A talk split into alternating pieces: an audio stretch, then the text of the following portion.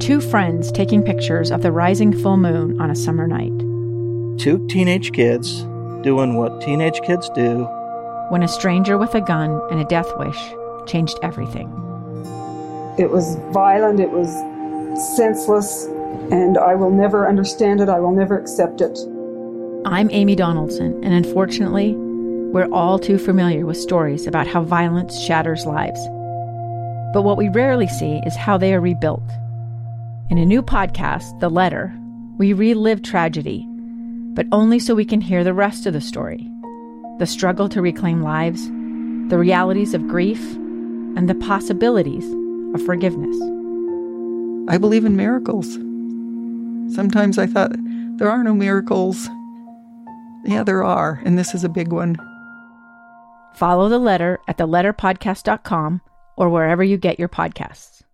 In today's episode of Project Recovery, it was just like, what do I have to stay sober for? Everything's already been taken away. Like I just lost like my girl, I just lost my little boy, my family I just had for the last two years. Now it's like all gone, like everything I've been working for. Yeah, I'm gonna go get high. Make sure you listen to the end. Find us on Facebook at Project Recovery. We'll have that and much more coming up.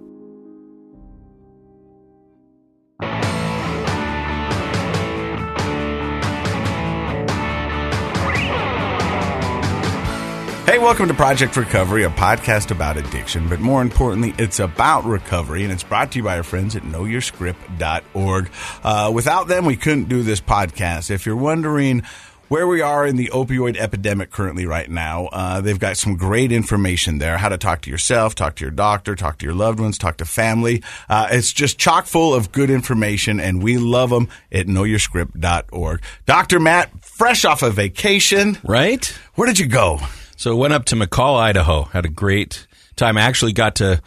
Uh, I, I, got up there and realized I had to teach a lecture the next day. So, in that's one of my favorite things about the era of Zoom. Oh, I was able to sit out on the patio in McCall, Idaho. Did you have pants on or pants off? Pants on, very professional. Of but, course. But big pine trees in the background. It was it was wonderful. So yeah, great place to relax. And just go there recharge the batteries. Yeah, we uh, you know, floated on the lake. I got to do meditation out. So the house we rented was on a pond, which is just very close to Lake Payette. Mm-hmm. Um, and every morning I could go out on the boat and meditate on the water. And then we went out to the lake and ate good food and had good friends there. It was a lot of fun. I want to ask you a little bit about meditation because I've had a quite a few people reach out to me on Facebook and Instagram wanting to know more about meditation. I actually had a good conversation this morning at the gym with a guy who wanted to know more about meditation and breathing. But uh, you probably do it a lot more than I do. I unfortunately I use meditation uh, like. Uh, like a fire extinguisher in okay. case of emergency. It could be used that way. Meditate. Sure. You know what I mean? And when I find myself having panic attacks late at night or mm-hmm. in a situation that I can't get out, I kind of just turn everything off, sit there, breathe, and, and, and just kind of, I think of my problems, and I actually learned this in rehab as clouds and, you know, floating by in my head. And sure. so the cloud will stop. I'll give it its, uh, you know, attention that's needed and then I let it float by. In my addiction, that dark cloud would hang over my head and follow me everywhere I go. Right. Now I acknowledge it, I give it its importance, and if there's something I can do to help fix that or change that, then I can do that. If not, then I just let it float by. And so that's how I use meditation yeah, in my decatastrophizing. Yes, but you use it daily. I do. Yeah, you bet. Um, meditation can be used like a treatment, and that's what you're describing. So you're having stress, you're having anxiety, uh, learning how to, you know, regulate your breathing, calm your mind, focus. Uh, it's a wonderful way to handle those sorts of things. It can also be used uh, preventatively Mm-hmm. as a preventive measure. So uh, somebody like myself who does transcendental meditation, uh, the goal is twice a day for 20 minutes at a time. And so I try to get up and do that in the morning and then do that in the evening.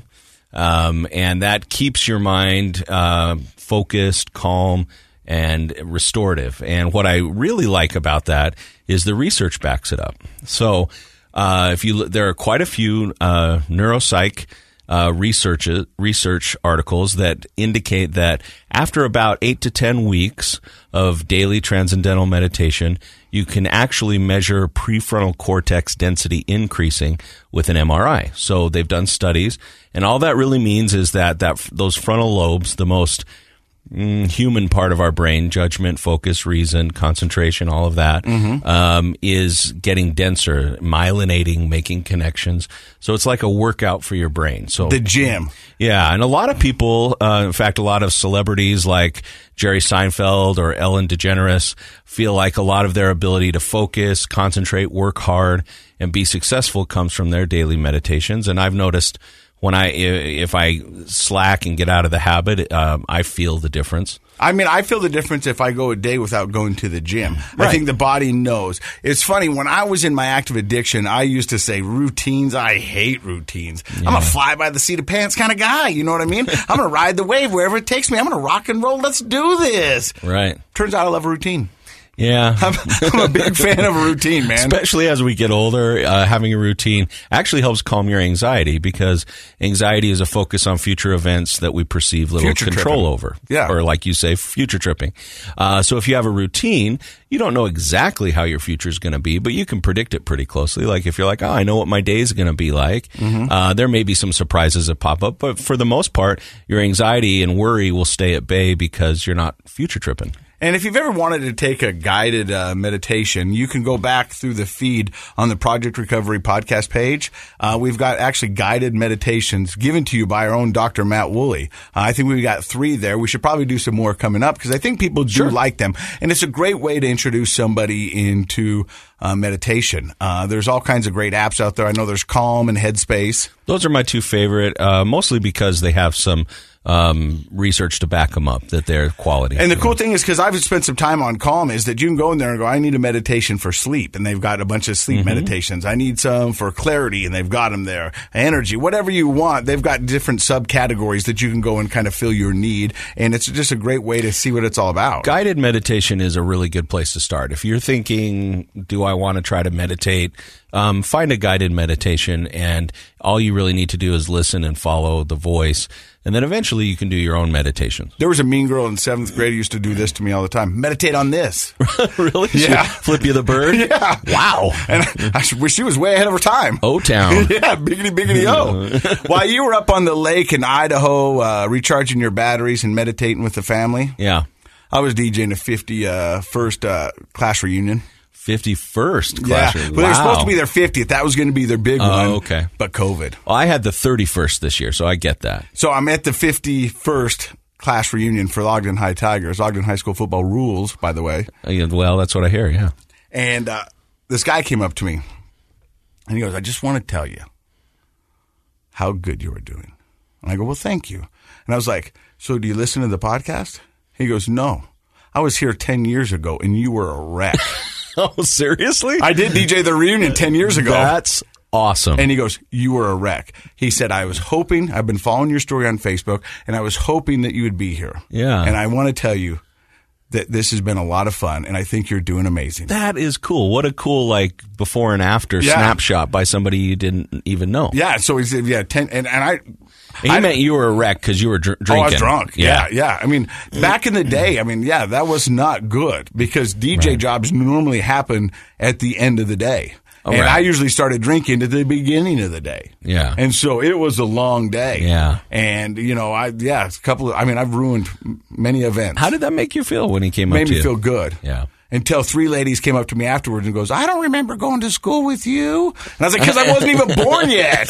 Put your glasses on, lady. What do you mean? This is blonde. This isn't gray. You know I know it's blonde? Because I bleach it. Uh, that's humbling. Yeah, but I swear, 100% true. Three people come up and say, yeah, now, did I go to class with you? And I was like, no, lady. How old do you think you are, yeah, lady? I wasn't even, you graduated in 1970. I was born in 1974.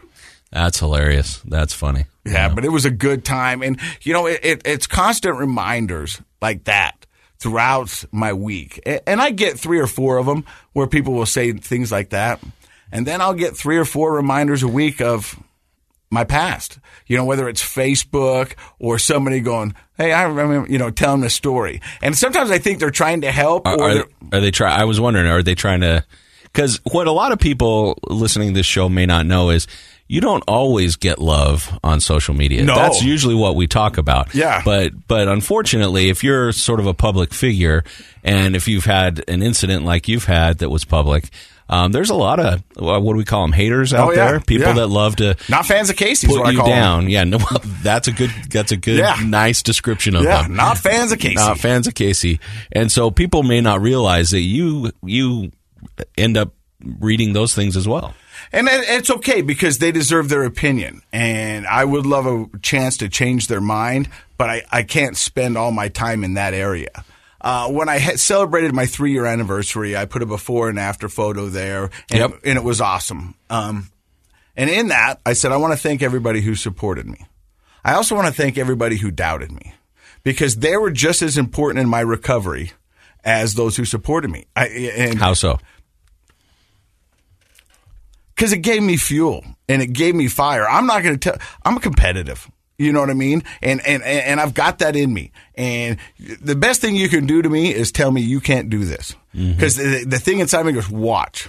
It used to be hold my beer, and I'll show you that I can do this. Yeah. Now it's just watch. Yeah. Doubt me. I, I, I dare you. Yeah. Because I will do it. Well, I think that that's a that's a healthy outlet for competition. You know, when you realize somebody's doubting that you can make positive changes, if that fuels you a little bit, I think that's great. You know, I can tell you that I have won some over the won some of the haters over in the three years. Have you? The first year, people are like, "I don't think this is going to last. Let's see." Right. You know, and then you get to the second year, and Well, people there have like, been a lot of people in the. Well, I shouldn't say a lot. There have been several media folks that have really struggled in their first year of trying to be sober. So I know that. "Yeah," but it's Yeah. not just media, folks. It's also it's pretty common in recovery. Oh no, I mean it is, but I mean Yeah, you were kind of doing your thing at the same time. A few other people had Yeah. lost their jobs and they were doing their thing, and I think I think a lot of people doubted that you could do it. But people have now, after three years, um, you know, going, okay, man, I think I think you might be onto something. I think this might be, as they say in the recovery world, authentic. Yeah. Maybe he's doing this for the right reasons. I'm here to tell you I am. I'm 100% doing them for the right reasons. And the right reason isn't to get my job back on TV. The right reason isn't for uh, accolades from the general public. The right reason is because I'm a better person this way. I'm a better father this way. I'm a better ex-husband this way. I'm a better boyfriend this way. I'm all around better this way. And those are the reasons why I'm doing it. It's not all that other stuff is great and and I love it and it does mean the world to me, but that's and not you've had a lot of great opportunities come your way as people have started to trust that you really are. Guess who's the new on-field game guy for Weber State Wildcats? What? Yeah, Weber State, Weber State, great, great, great. yeah, Waldo the Wildcat, man. I grew up there skating on that at that place. So you're going to wear the costume? no, no, no, But like in between timeouts, Oh, in between time, okay. timeouts, I I come out like, like, oh, who oh, wants a T-shirt in the costume. I That would be amazing. The Ogden High Tiger mascot. Shut up. I was. You were? Yeah. Oh, that's cool. It was so much fun putting that thing on because you could do anything. I bet you could. So you're going to be on field doing commentary. Well, no, just running the games in between timeouts, shooting out T-shirts, uh, thanking sponsors, and whatever they want me to do. But it was honored for them to call me up and go, "Hey, Definitely. Yeah, do you want to do this?" I was like, "Yes, I would Well, love and to." that absolutely shows that they trust you. Yeah. They trust that you're on the right path for the right reasons. yeah, so everything's going great, and I'm excited to do this. I love doing this every week with you. I love the fact that Josh is better back there in the in the quiet, but he's doing. Oh, he just held up the horns. Yeah, he's rocking out. We're rocking out, and this podcast is going to be a great one. Uh, we've got uh, Cameron, right? We got him as our guest today. He's going to come up and talk about uh, his recovery, what it looks like now, and where he found help where he didn't think he'd get it. You're listening to Project Recovery right here on KSL. A gun in the face. Then all of a sudden, they all kind of lined up. They pointed their guns at me. And this is the point where I thought, I'm going to die today. Started two years of horror for an American in Venezuela. They said, You need to give us your phone and get ready because you're coming with us. I'm Becky Bruce, and I spent a year researching and piecing together Josh and Tammy Holt's story about their ordeal in a notorious prison. That's when everything started to turn bad. We had another pound on the door. Boom, boom, boom. And there was the police once again. You can binge all of the episodes of Hope and Darkness on KSLPodcasts.com or wherever you get your podcasts.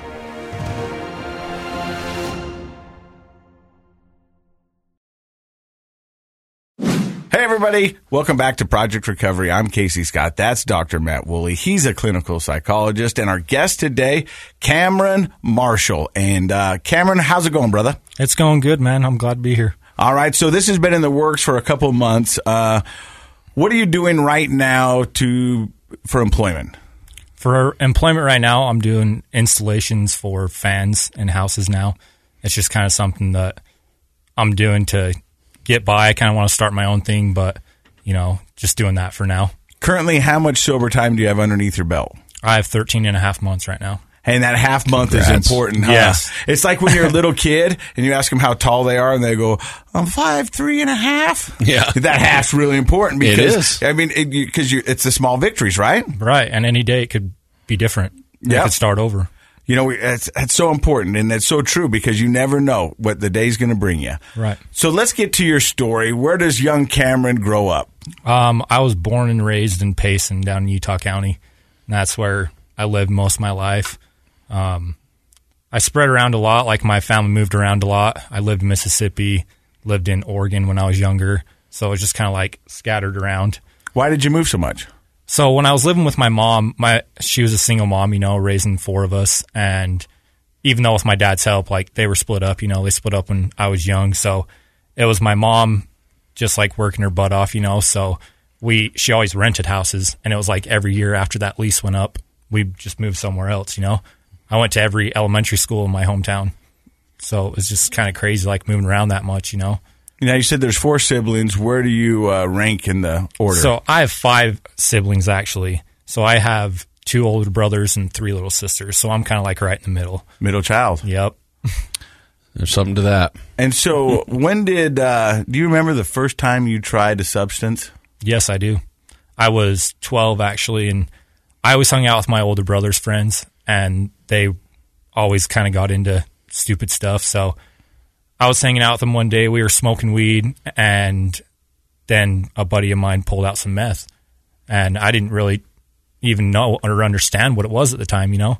So How long had you been smoking weed? So you were 12. You said that sort of like, Yeah. of course we were smoking weed. yeah, it was like, it was like Like matter weeks. of fact, Okay. like, Yeah. Yeah. Isn't that what all twelve year olds are doing? like at, Well, at the time, like in my hometown, like that's how it was, you know, Yeah. like it's such a small, secluded place. Like it's grown now, but it was either a lot of religion or a lot of drug use. That was like the only two spectrums. Well, from one small town guy to another, there's sometimes not a whole lot to keep you busy Right. when you're a kid, and so you get into mischief and and so yeah, small towns are often a place. I think people who grow up in the big city are surprised that small towns are, are often a place where a lot of drugs and partying happen. right. And so it's like, you know, I was hanging out with the wrong people and it got me in a bad situation. And so I did it then, you know, I didn't really understand or know like what it was, but just like that feeling, even Was how- that new to everybody in the group smoking meth, or was that were you the was it just new for you? So it was my older brother's friend and then me, and so he got me to try it. Oh, okay. And he had already been doing it. I don't know how long, but How long? he was 16, so like they were in that age group where you know Older all the parties they go to. Yeah, Yeah. all you the know what? He brings you go up to. a, an interesting point, though. I think a lot of times when you've got young people who try drugs for the first time, um, I know there's not a contract, but there's kind of an implied contract when you're doing drugs. You know what I mean? That they don't know what they're signing up for. As you know, Cameron was Right. just saying that he was like, I didn't know what meth was. You know what I mean? It wasn't very educated on what it was, and had somebody goes, "Hey, listen, we're going to give you this drug." But chances are about a 90% chance it's going to ruin your life. Do you still want to do this? yeah, nobody presents it that way. No, no, they don't. They go like, "This is amazing. Right. You, got to give this a shot." But nobody really knows the contract when you try it for the first time. Oh, nobody Oh, for reads that small print. No, you're you know? right. No. And it, you know, at the time, it was like in my head, it was my older brother's friend. Like I thought he was like pr- protective of me, you know. So I was like, There's he's not. Gonna, There's yeah, ki- he's not going to of give me something that's going to mess with me. So of course I'm going to try it. And so then, you tried meth for the first time at age 12. yeah, And what what was the feelings it gave you? it was insane. You know, it was a rush. Had so much energy. It was just like always wanted to do stuff, and that's like that first time just got me hooked. So you felt like you were hooked after the first time. Oh yeah, like I I knew something. Even how young I was, like I could just feel something different in my mind, you know, in my brain, and I was like, I kind of like this. Like this is all new. Like it's exciting, especially you're young. Like the small town thing. It was like this is such a rush. Like this makes everything so much better. Makes all the dull stuff amazing. You know, Doctor Matt's probably going to ask you about uh, your childhood, and were you were you carrying any baggage into uh, you know? Oh, definitely. Age twelve, definitely.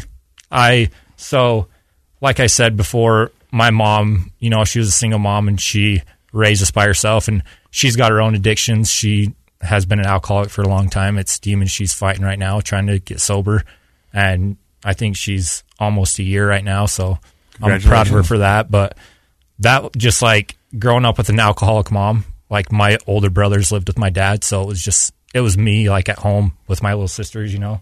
And so, do you feel a lot of responsibility for oh, the yeah. little sisters? Yeah, like I was the man of the house. Like my mom worked at a bar when I was young, so it was like my mom worked really late hours, so it was like I'd get home from school, take care of my little sisters, and that was like my life. And Making dinner and yeah, all like that stuff. I, I feel like my childhood was like taken from me, you know, and so like I held a lot of resentment for that, Mhm. and I, it took me a long time to like let go of that resentment, but how far I've come with like just being there for now and like accepting it, and like it wasn't her fault, like she busted her butt for us and did everything for us, but that put a lot of stress on me and a lot of weight on me, so That's a healthy perspective to have now as an adult, right? Right. Um, it helps you, you know, repair your relationship with your mom. But when you're a kid and you're 12 and you just want to go out and have fun, but you know you've got to take care of the little sisters at home and mom's not going to be home till real late. I mean, how did that? How did you feel at that time? you know, like it was like angering because it was like, you know, I wanted to go hang out with my friends. I wanted to do stuff. And I didn't realize it at the time, like all the demons my mom was dealing with, you know, like I didn't see it from that perspective. So I was just like, you're putting all this on me, you know? Right. I'm only 12. I should be out hanging out with my friends right now, 13, like living. And it's like, you know, I had to take on that responsibility because it was like, okay, who's going to take care of my little sisters? I think this just puts an explanation point on the fact that addiction is a family disease. And, you know, a lot of times it's passed down generation to generation. So at 12, you're running around on meth in a, a small town in Utah. Yep. Uh, do you find yourself getting in trouble? How does a 12 year old get meth? like I said, like I was always hanging out with older people, so they always knew where to get it. You know, it was kind of like the old thing back in the day where you had your brother's friends buy your beer for you or whatever. You know, and so definitely I got into a lot of trouble. Like I was getting in a lot of fights at school. I was just like always pissed off, always wanted to fight, and didn't really like understand it. You know, like didn't have that perspective back then of like that's what was going on with my home life. That's why I was doing all this stuff.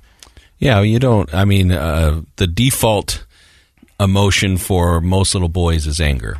Right. When things aren't going well, boys get angry and act out. And it's almost always the case that when a guy that age, you know, 11, 12, 13, if you're if you're fighting a lot, we kind of have to look at the home life and see what's going on. Usually there's a lot of pressure. Right. And it sounds like you were carrying around a lot of pressure and responsibility that uh, you you didn't understand and you weren't ready for. No, I definitely wasn't. And it was, you know, my brother had got to the point with it. That's why he moved in with my dad too, you know, because he was like, I can't do this with our mom anymore. Like, she gets drunk, she gets crazy, she gets violent. And it was like, that was my defense mechanism, you know, was like my anger. It was like, when she was like that, I felt like I had to protect my little sisters. Okay. Because, like, when my mom got drunk, it was me she came after every time, not like my little sisters, you know. And you thought if you weren't there, then it would be a lot different situation. You know, like I, I knew it wasn't a safe environment for my little sisters. that's a lot of responsibility for a young man. Definitely. So, how does high school go for you? High school, when I was when I was 15, is when my mom like finally was like, I can't do this anymore with you. Like, you're always getting into trouble. Like, you're always fighting. You're always getting suspended. You're getting caught with drugs. I'm finding drugs in your room. And so she was like, You're moving in with your dad. Like, I can't handle it anymore. And I was like, All right. And I think at the time, like, I was almost hoping for that mm-hmm. because it was to a point where like my little sisters were older and my little sister could take care of my twin youngest sisters and so it was like that was my ticket out it was like i can't do this anymore this is too much for someone my age you know and like i had that realization then and i was like okay like send it i'll i'll go to dad's i'm out of here and as soon as i moved in with my dad like everything changed for a couple years and it was like Change for the good or change for the change bad? for the good. It was like a routine, like you were talking about earlier. You know, um, just having that routine of like my dad was stable about it. He was like, "You're gonna have a routine. You're gonna do this. You're gonna go to school. You're gonna do all your stuff, and that's it." And did you fall into line, or did you? I kinda- I did. Yep. And it was just that structure that helped so much, you know, and just like having a parent instead of being the parent was like a, it was different. Well, it's. It, I mean, that's uh, even though kids may rebel against it a little bit. Uh, that's what kids want and need. They want somebody to be in charge. They until they're old enough, until you're a young adult, you can do it yourself. But it feels comforting to have somebody tell you to do your homework and go to bed and take a shower and Tell you, it's know, okay it- instead of you having to tell Yes. somebody it's okay, you know? Yeah. The term for that is adultified or parentified when a child who isn't ready for that responsibility gets given that responsibility. And um, it does, like you said, it robs you of that normal childhood development time, the innocence and the ability to just kind of be in your own world and be creative instead of having to take responsibility for others.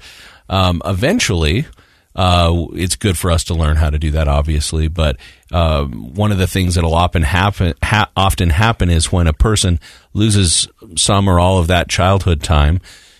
Then, as an adult, they regress to an adolescent or childhood-like state and start to act and behave in really immature ways. And you're looking at somebody who's 30, and you're like, "Yeah, this guy acts like he's 12 or 14." That's exactly what happened with Does me. that that happened to you? Yeah. I lived my teenage years in my 20s. yeah, yeah. I did all my partying in my 20s. While you were in high school uh, and you moved in with your dad, did you give up the drugs while you were living with your dad for those two good years you said? So when I moved down there, like it got to a point where like, you know, I was familiar with people down there. and- Where's down there? St. George, sorry. St. George. Okay. So when I moved down there, you know, I was cold turkey off everything, and I met some friends at school, and they, they just smoked weed. So like I I started smoking weed down there, and it just like it turned into something to where it was just like me replacing that addiction. Like I was smoking weed like you shouldn't smoke weed. You know, it was Mhm. just like in excess, like crazy, and I was like. All I'm doing is replacing something else for something else, a substance. Which often is the case for Yeah. any addict. I mean, it's. I think Keaton, he was one of our first guests. He goes, "'Cause I didn't discriminate against any drug. He goes, I had my preferences, but if I couldn't find that, I was taking whatever I could get. Right. And I was overindulging in that. And then you and then you justify it to yourself. You're like, okay, it's not my DOC. Like I'm doing good. Yeah. You know, like you justify it to yourself, and it's stupid because it's like you know, Well, a lot of people do that with weed. I think they'll say, "Well, it's not heroin, or it's not meth, Right. You know, or it's not even alcohol. It's you know, people talk about weed nowadays like it's a vitamin. Oh yeah, right. Hey, we're gonna hear what happened to uh, Cameron after two years down in St. George. You're listening to Project Recovery right here on KSL. Welcome back to the podcast. I'm Casey Scott. That's Dr. Matt Woolley. Our guest today is Cameron Marshall. He said he moved down to St. George, and for two years, I was doing pretty good. He said, uh, "What he sort happened?" of he, he created a situation where he got kicked out. I think Yep. that's that's the that's Fabricated the it, you know. yeah, and then moved down with dad. Would you did- say fabricated or manifested? Because I think a lot of times we do that. Probably manifested. Yeah, yeah. You know, I think just like my energy, putting it out to the world, like I wasn't even realizing that I was doing it, but I was just like running amok, and I didn't think about it. Like I didn't care about it. I didn't care like who I was hurting at the time. It was like But you were needing a more stable environment. I need and an escape route. That be, you know rebelliousness and behavior, anger, it sort of led you to that or manifested that in your life. Right. And you said you liked the fact that your dad was more structured. Oh yeah, and like it's just amazing. Like my dad has always been an amazing father. Like you know, I can go to him and be like, "Dad, I need to talk to you as a friend," or "Dad, I need to talk to you as dad," Mhm. and like it's no problem. And he's always been like that, and he's my number one supporter. You know, and just he knew I needed structure. Like he knew how much I was messing up, and he knew how much I was struggling. You know, and I knew I needed to get out of that. Like even at that age, I was like, I'm going to do some stupid stuff if I keep going down this road. You could feel it coming, huh? Yeah, I was just like, with how it's going already, like you just get that feeling in your gut, you know. Mhm. I think that was just my way of like manifesting. It was just like, let's do everything we can to get out of here. But you said when you got to St. George, you made new friends and fell into sort of another addictive process, and that was smoking a lot of marijuana. Yeah, and so it was like, I'd smoke like I, I'd still go to school, I'd still get my schoolwork done, but it was like I was just replacing it. And every time I was hanging out with friends, all I was doing was smoking weed or going to concerts, and it was just like. it mellowed out and I stopped smoking weed. I ended up getting in a relationship and a relationship I had for six years after that. Oh, okay. And I'd got clean. Like, um, I got clean for her. Like, she wanted me to stop smoking weed. So I did. And it lasted a long time. And all it took from being down there for two years was one trip up here to visit some family. And I ran into some friends at a party and there was some heroin there and ended up doing heroin. Had you done heroin before that? Uh, no, not till I was 16. Okay. So you were, what age did you go to St. George? 14? Yeah, 14, 15. Yeah. And you were doing, despite smoking a lot of weed, you were going to school. Yep. Did you end up graduating from high school? No, I actually didn't. And Okay. that that's due to like a lot of my addiction stuff too. I only made it to 10th grade, man. Made it to 10th grade. And that's, that's, I guess you're 16 in 10th grade. People are, right? So Yeah. that's when the heroin happened. Yep. Tell us more about that. So I came up here for a trip back up to Utah County and ran to some friends, went to a party. There was heroin there. I did some heroin and it was like the best feeling in the world. You say it so matter of fact because I think, I mean, even in the craziness that I put myself in, if I walked in and there was heroin, I'd be like, holy cow, there's Right. You- You know what I mean? I mean, I, I, my mind would be blown. I was like, I've heard about it, but what? But down in Utah County, pretty, pretty normal. Yeah, it really is. Like when I was growing up in that and like going to all these parties, it was like you didn't go to a party where somebody didn't have meth or heroin or weed or pills or anything like Which that. Which blows my mind. Yeah. the, the least yeah. thing people were doing was drinking, you know, because everybody was too messed up on everything else to even drink. Like people would buy all this alcohol for parties and then just get messed up on other stuff the whole time, you know. So growing up and hanging out with the older brothers and their friends, this just kind of seemed like what people do at parties. huh? Yeah. Yeah. And so it was like I didn't even think about it. It was just like instant reaction. It was like, yeah, like give me some. So I started smoking heroin and I was hiding it from my girlfriend at the time. And we ended up getting engaged and I was just like playing a lie. Like she did, I had no idea I was using and I would just come up here on the weekends every weekend and like stock up on heroin and then take it back down to St. George with me and live with her and her LDS family and like nobody had any idea. Like I hit it so well, and it was like sickening how well I hit it. How does somebody hide heroin? You know what I mean? I, I mean, that's the thing that that I, I, I don't get. I, I mean, I mean, does it make you nod off? Does it? Oh yeah, like I honestly to this day I don't know how I got away with it for so long. I did it for four years. Some of that might be, you know, you said LDS, which is you know, the Church of Jesus Christ of Latter day Saints, and uh, part of their religious practice is no drugs or alcohol Right. at all, ever. And so if they were an active LDS family, maybe they didn't really know what they were seeing. They thought you were just a kind of a weird kid or something. See, the crazy thing is, is that um, her dad was actually a police officer. Like he used to be a police Oh, officer. okay. and that's what like blew my So he should have known. That's Yeah. that's what blew my mind even more. And like you know, I hate to say it, but it was like I was I was I was so good at it, and like I look back on it now, and I'm like it kind of gives me the chills. You know, thinking how well I got away with it for so long. And we got to a point where we were three months away from getting married, and I sat her and her family down, and I was like, "Look, I I can't get married." And she was like, "You know, you're cheating on me, aren't you?" I was like, "Not with Not what the you girl." think I yeah, not with what you think I'm cheating on you with." And I was like, "I've been doing heroin for the last four years, and just watched all their jaws hit the floor." You know, Four years. So you were about 19, 20 at this time? yeah, I was 20. I was almost 21. And so I sat him down. I was like, I can't do this. Like, I need to go fix my stuff. Like, whatever I need to do. Prior to that, I mean, heroin for four years, you don't usually hear of that without it causing some serious trouble in a person's life. Did you get into trouble during those four I mean, years? how did you pay for it? I was that functioning addict. Like, I had a $21 an hour job. I had a new truck that I bought that was paid off and everything. And I was literally that functioning addict. I don't know how I did it. And I was like, working graveyard shifts. Like, that's just a concoction for failure right there. Yeah. Like, every addict knows that that's like horrible. And I did it for so long. And I don't know. so what made you, so why give it up? Why, why did you, uh, I come clean. yeah, tell them about it. I think it was just all the guilt, you know what I mean? It was like she was such an amazing woman and like I still have love for her to this day, you know. She was she was my first love and it was like I just felt like that was the right thing to do. It was like you've done nothing but like be there for me in our relationship. Like I can't go through with this. I can't do this to you.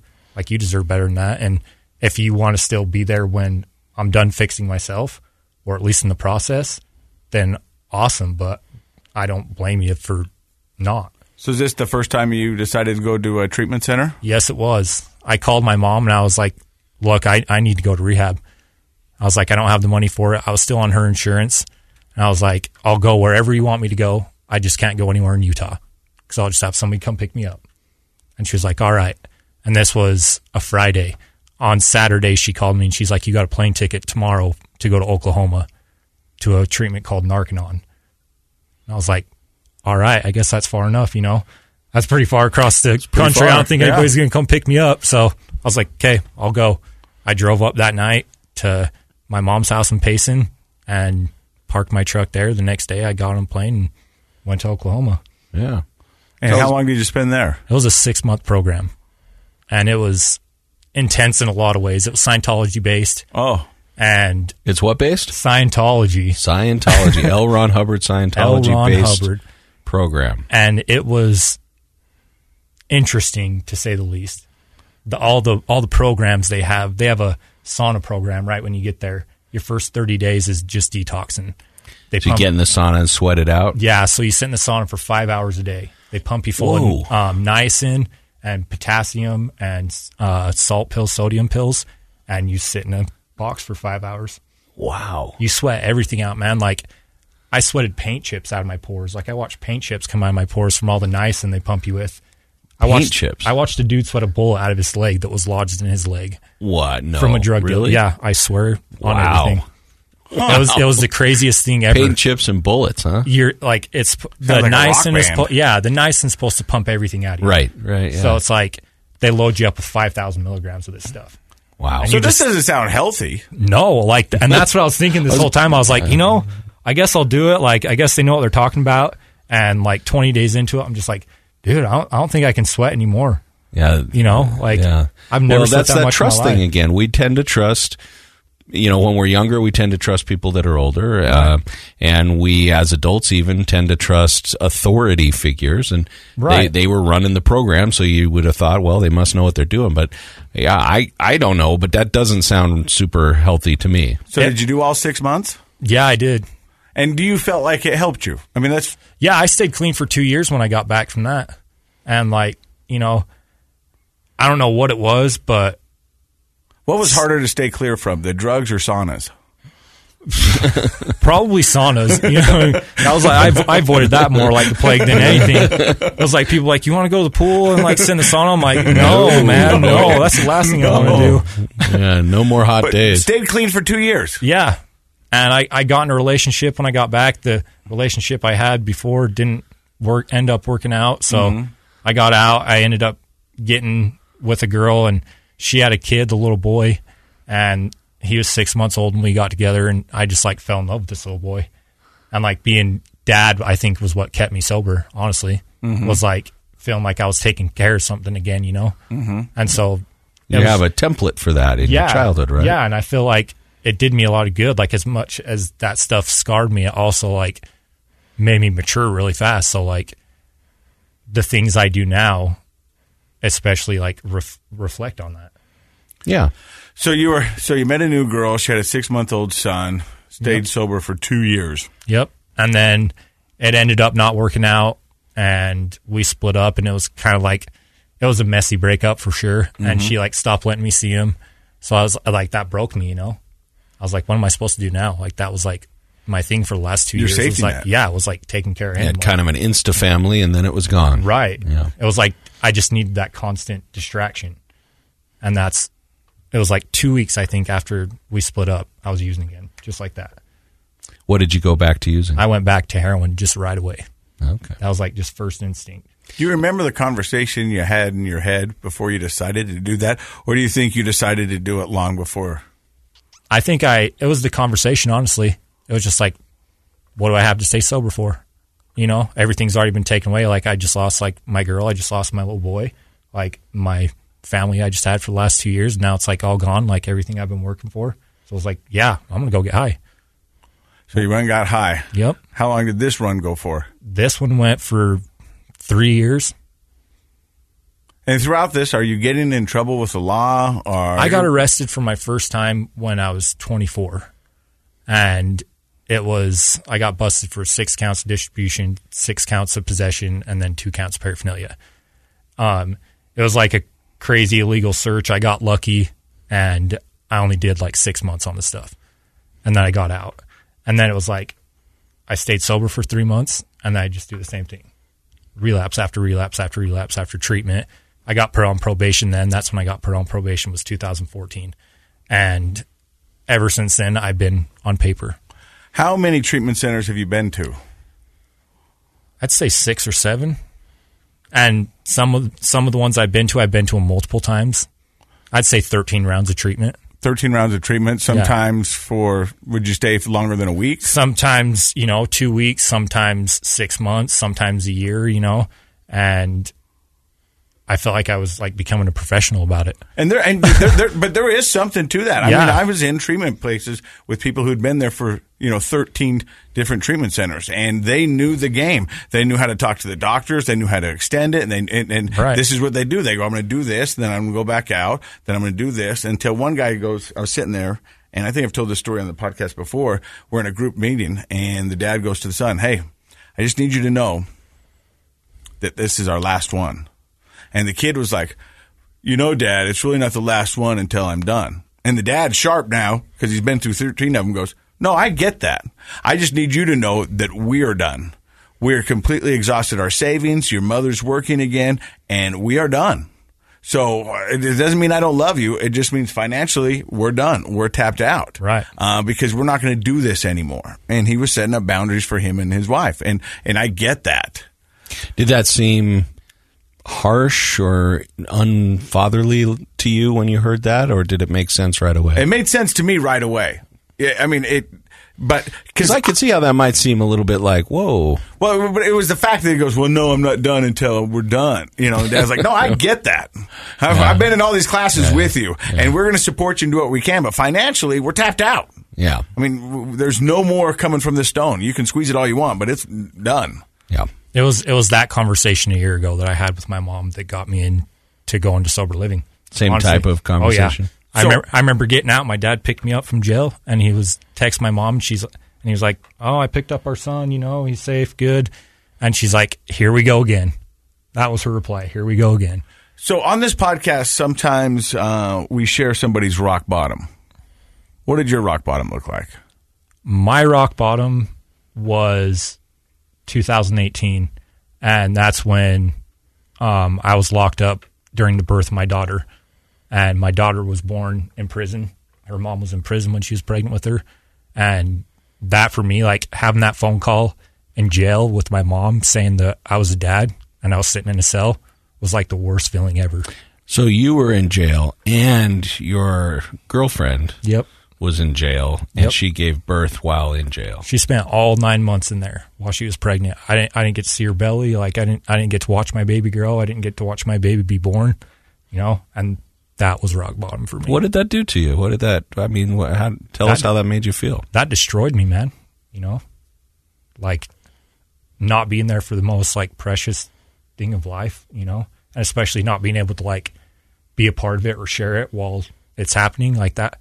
I was good for like the first six months she was locked up, and then just like that pressure and that anxiety and like not being there, it just like it threw me off, and I started using after like six months of her being locked up again, and that's like what sent me into that spiral. I was like, I'm not gonna be able to watch my baby be born. So you were on the outside while she was on the inside. Yeah. Uh, you were good for about six months, and the pressure got to you. Yeah. And you decided, let's give this a shot again. Yep. Like after, like you're saying, it's like after everything I learned from all the treatments, Yeah. it was like I knew it, but I just didn't apply it.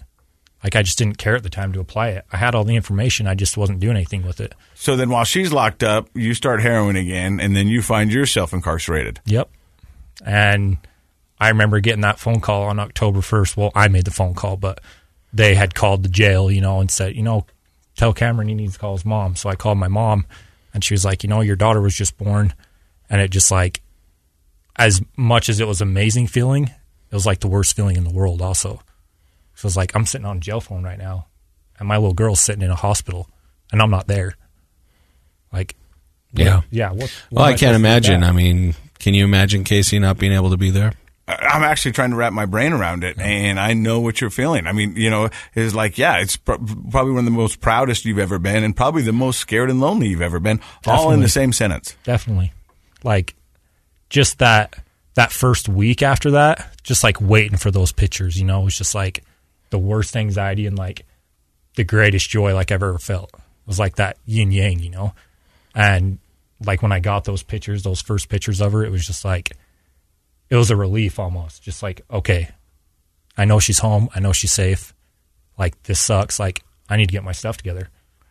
Like what kind of dad am i sitting in jail right now? While my little girl's out there and she needs me So when you get out, do you get your stuff together?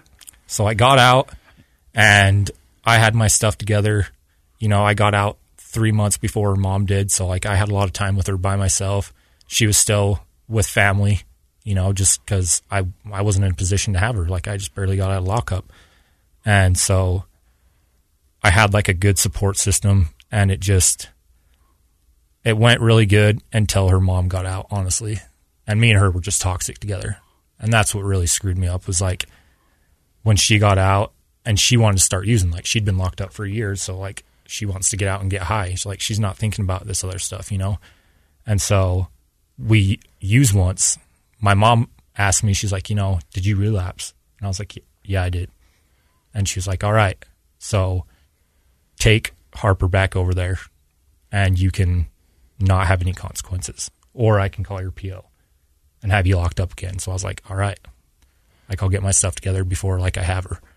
And two days later, I have a DCFS agent show up at my house. And my mom had opened up a case on me. So it was like, I, I felt like it was kind of like a stab in the back almost. 'Cause it was like out of all people, you know, like all the people, like my mom especially, but it's like the woman that put me in so many like crappy situations is like out of anybody, like, you know, maybe we should have been taken away as kids, you know? Like that that was scarring for us. Like why why are you so protective of her now, but you weren't protective of us like mm. like that, you know? Did you ask her? I haven't. Like, and that's, you know, over the last two and a half years, I was dealing with DCFS. Like, that's probably been like my hardest thing to get over is like that resentment. So currently, do you have custody of your daughter? No, I don't. I actually lost my custody battle. Her mom signed her rights away. I went to trial by myself and I'd been clean for a year and they still took my daughter, you know, said I was an unfit parent. They terminated my rights. Now, um, her mom's family's adopting her. And yeah, like I, I haven't seen her in months. I found out on Father's Day that they terminated my rights. So it was like a rough situation. You found out that on Father's Yeah. Day? Wow. But the fact that you went through all that hard stuff and didn't pick up a needle, do you understand what a huge victory that is for you and your recovery? It blows my mind every day. Like I never thought I'd get. And to that's a point. solid test of your recovery. Yeah. And it all goes towards like how I got clean this time, going to sober living, like having the opportunity to get a scholarship to go there and just like fixing myself. Tell the listeners what how is sober living different than like a treatment center? Oh, it it saved my life. If if I didn't go to sober living when I did when I first got out and just jump right into it, I wouldn't be sitting here right now. You know, Dr. Matt, a lot of times people will go to a treatment center and get their 30 to 45 days, whatever it is, and come back out, and then they're put back in the exact same situation that put them there. And so the environment hasn't changed just because they've changed. been away from and it. And the right? addict now thinks that they've got the tools to deal with the stress and all that other stuff. They're Right. living in what they call the pink cloud uh, because everything was taken care of, and they come out and then they're they're confronted with I mean, real that life happens issues. in mental the- health hospitals as well. We call it recidivism, right? Yeah. You just bounce right back. So the benefit of a sober living, whether it's a one month, three month, six month, year program, is that it gives you chance to utilize those skills and baby step your way back into society. It's like a transition so that you can stay clean and sober while you're starting to do life again, right? but they do some things that hold you accountable, like uh, UAs. Uh, they make you go to a certain amount of meetings a week. Uh, you, you, I mean, you've got to check in with people, and you've got that process group with living with peers who aren't going to let you pull. Some of your crap. You know what I mean? That understand, Right. that have been there, that will go, uh, uh, this doesn't sound right. What's going on? And so they keep you in check. And so it, Yeah, it- peer peer groups are pretty pretty intense. I uh, you know I, they'll they'll hold you accountable, right? Yeah, and So- it's the little things, the routines, you know, like you got chores, like you got to make sure stuff's done, your bed's made, all the stuff, you know. so where did you go to treatment this last time? So this time I went to I Am Recovery, mm-hmm. and it's in Lehi, and it's an amazing program. It's different than any other program I've ever went to. How many days you do? I did almost seven months there. Wow. What did you connect with? You said I am recovery is different than other programs. What And you've been to a lot. Yeah, Yeah. So you're, we, you can speak with authority about different programs. So what about that program did you connect with? honestly like they do so much work to like find the root cause of like your addictions where they like stem from where they lie from you know and it's just they focus so much more like on making sure you're mentally all right So really, a lot of psychotherapy, trying to understand your past, Right. influences, triggers. yeah like during my therapy sessions there it was like you know almost every session i had it was like i'd get to a point where it's like dude i didn't even realize that Right, self awareness Like, yeah. starts to come. this is why i've been doing this like this this is what it stemmed from like i, I didn't even think that i thought it was from this you know I love that. Did you see the look on his face when Yeah. he was talking about that? That's what you want to see as a therapist. That's genuine, Aha. you know, That's like an aha aha moment. moment. Like, It- it oh, really you is. know, that insight. Nothing can motivate change better than personal insight. right So you did I am recovery seven months. You said Yep, and I did six months in their sober living from That's- the opportunity that I got from Susan Peterson. and we're going to talk to her in a eh, bonus episode coming up. But what did you find in sober living that you didn't have in in treatment? It was that stability, man. Like being around like all your brothers, like just that family vibe, you know. Like everybody, they're gonna hold you accountable, but they also like have your back. You know what I mean? It's supportive. Yeah, and like it just becomes such like a tight knit group. Like there's probably not many people I don't talk to from the house anymore. You know, It's a like I still ca- stay connected. Well, think about the difference. You said, you know, you've been down in St. George when you're a teenager, come back up and reconnect with old friends, and those friends were doing heroin and you ended up doing heroin. Yep. Versus uh, making connections with other people that have the same goals and values and pushing each other for good. And those guys have helped you stay sober, and I am sure you've helped them as well. I don't know who said this, but it's some rich famous guy, and he goes, "You want to see your future? Show me your friends." I've heard that quote before. I, I don't know who it's by, but it's very true, isn't it? It really That's is. pretty real. You know what I mean? That's you surround yourself by what you want to be, and you know what you need, and a good person will bring you up and not hold you down. Right. And like I've gotten to that point now where it's like, you know, if you're not benefiting my life, like why, you know, we can still be acquaintances, but really if you're not improving my life, you know, or you're not there for me, then what's the point of you being it? It's just too much energy that both of us are wasting. There are a lot of really nice people out there that are doing things that kind of pull you down if you spend too much time with them, right? And and there are a lot of really nice people out there that'll lift you up. And you're smart to try to surround yourself with people that'll lift you up because my experience is it puts you in a position then to lift others as well. Have you It does. noticed that in your 13 months of Oh, sobriety? dude, it motivates me so much. Like, and especially with my girlfriend, you know, like she just always reassures me of like how good I'm doing, and it's just like, you know, my dad does too, and it's just it motivates me so much, and I'm just like, okay, like they see I'm doing good, like this feels good, you know, having people like Positive give me a pat on the feedback. back, you know, instead of worrying about a phone call that it, mi- you know, I might not be alive anymore. Cameron, what does sobriety look like for you now? sobriety looks like surrounding myself with all the people in my life that are positive. I don't have any negative people in my life right now, and I'm going to stay that way. You know, it looks like making a living for myself, for my family, and mostly just making sure I'm okay so I can do all that. Be the best father I can be, be the best boyfriend or husband in the future, you know, best son. And I know I deserve it and I know my family deserves it. And like, that's what sobriety is for me is like having that trust back with my family too. I love And it, Doctor love. Matt. What are your thoughts on today's podcast?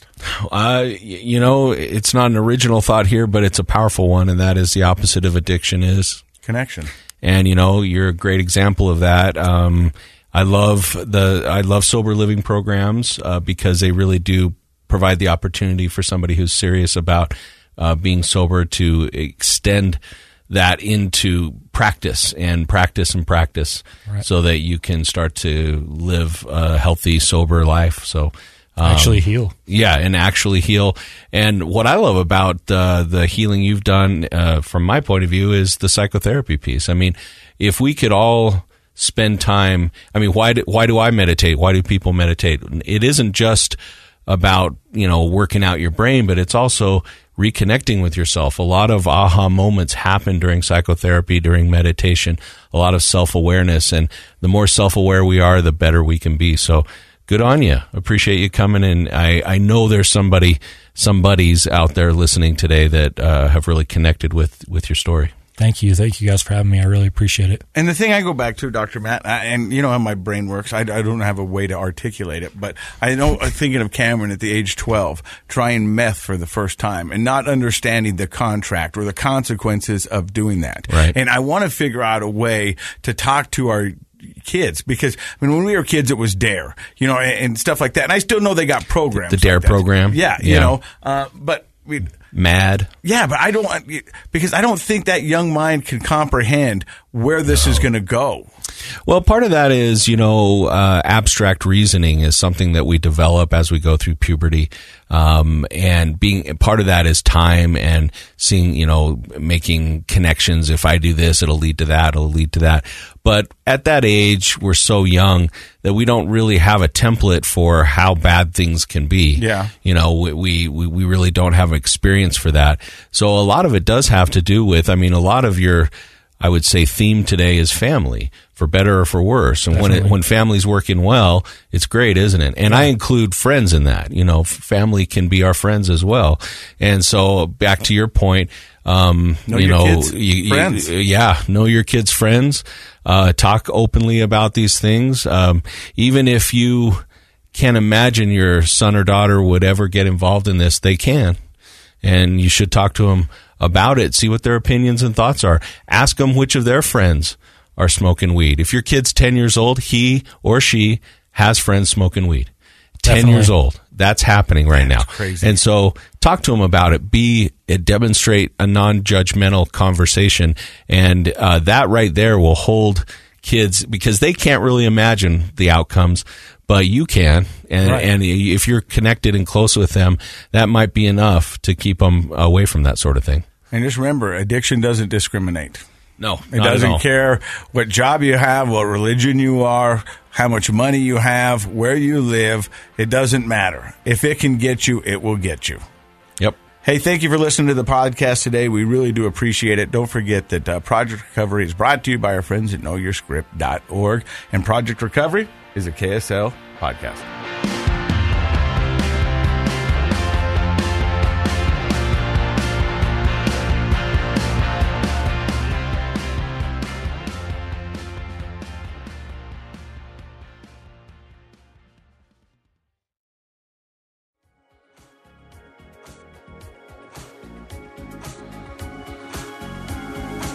Contents of this program are for informational purposes only. The program is not intended to be a substitute for professional medical advice, diagnosis, or treatment. Always seek the advice of your physician, licensed therapist, or other qualified health provider with any questions you may have regarding a medical condition. Never disregard professional medical advice or delay in seeking it because of something you've heard on this program.